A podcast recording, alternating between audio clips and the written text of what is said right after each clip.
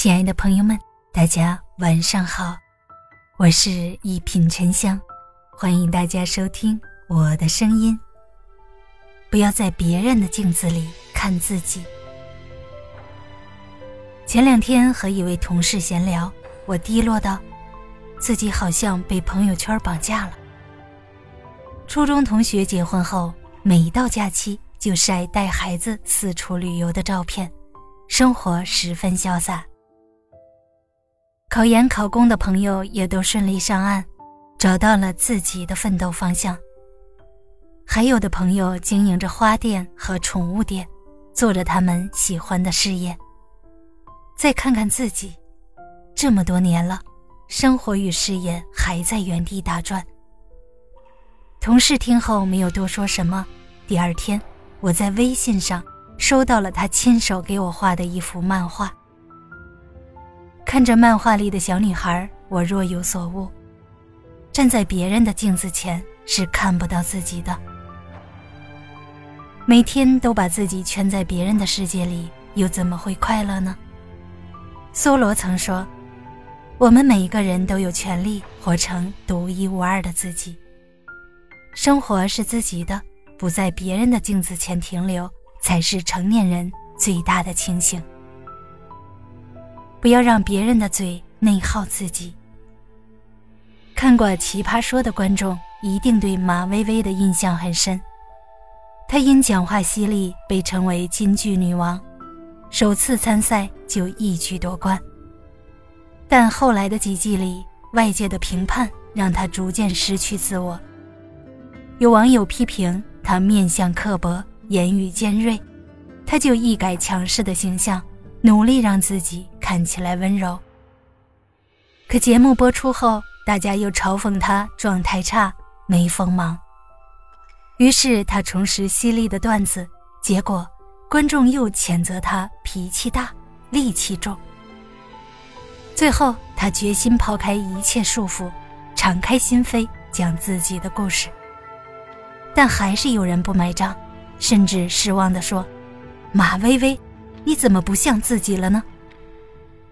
经历这些后，马薇薇一度陷入崩溃抑郁，最终只能告别舞台。作家米兰昆德拉说：“把自己交给他人去评判，是产生不安和怀疑的根源。别人的评价，你越在意就越被动，越放心上就越受折磨。不入耳。”不入心，才不会内耗自己。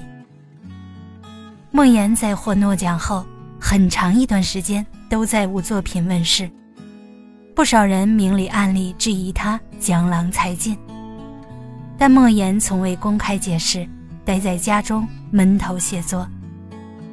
后来晚熟的人问世，两个半月销量破五十万，成了所有非议最有力的回击。人活一场，毁誉由人，是非在己。无论你做什么，总有人想对你指手画脚。但一个人真正的价值，不是取决于他人的评价，而是自己看待自己的方式。收回对外界看法的关注，才能找回自我的价值。不要让别人的节奏扰乱自己。想起三毛的一句话。路是由足和个组成的，足表示路是用脚走出来的，个表示个人有个人的路。世道本就不一，你不必非要遵从世俗的观念，也不必因别人的步伐感到焦虑，你只需追随自己的本心，活出自己的节奏。不要踮起脚仰望别人的风光。杨绛先生曾在文章《窗帘》中谈及一位姑娘夏洛特。夏洛特受到了诅咒，只能生活在一间屋子中，但她每天吃喝无忧，可以做自己喜欢的事儿，生活十分惬意。直到一次，她不小心拉开窗帘，看见窗外的大人们坐在一起闲聊，小孩四处追逐，很是热闹。自此，他便茶饭不思，一边羡慕旁人的自由热闹，一边哀怨自己索然无味的生活。于是，他不顾诅咒，逃出房间。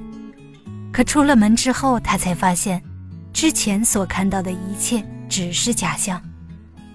大人们聚在一起，不是闲谈，而是劳累后的片刻休息。小孩四处追逐，也并非玩乐，只是为了抢夺食物，让自己勉强活下去。而他逃出房间之后，也要过上这般有上顿没下顿的生活。杨绛先生说：“谁家锅底都有灰，不是别人风光无限，而是他们的一地鸡毛没有给别人看。”十年中有一句歌词。当我不再照别人的镜子，才明白幸福是自己的感知。他人的真实未必是你的追求，总在别人的镜子前兜兜转转，只会迷失了自己。大家好，我是沉香，祝你晚安，好眠，咱们下期节目见。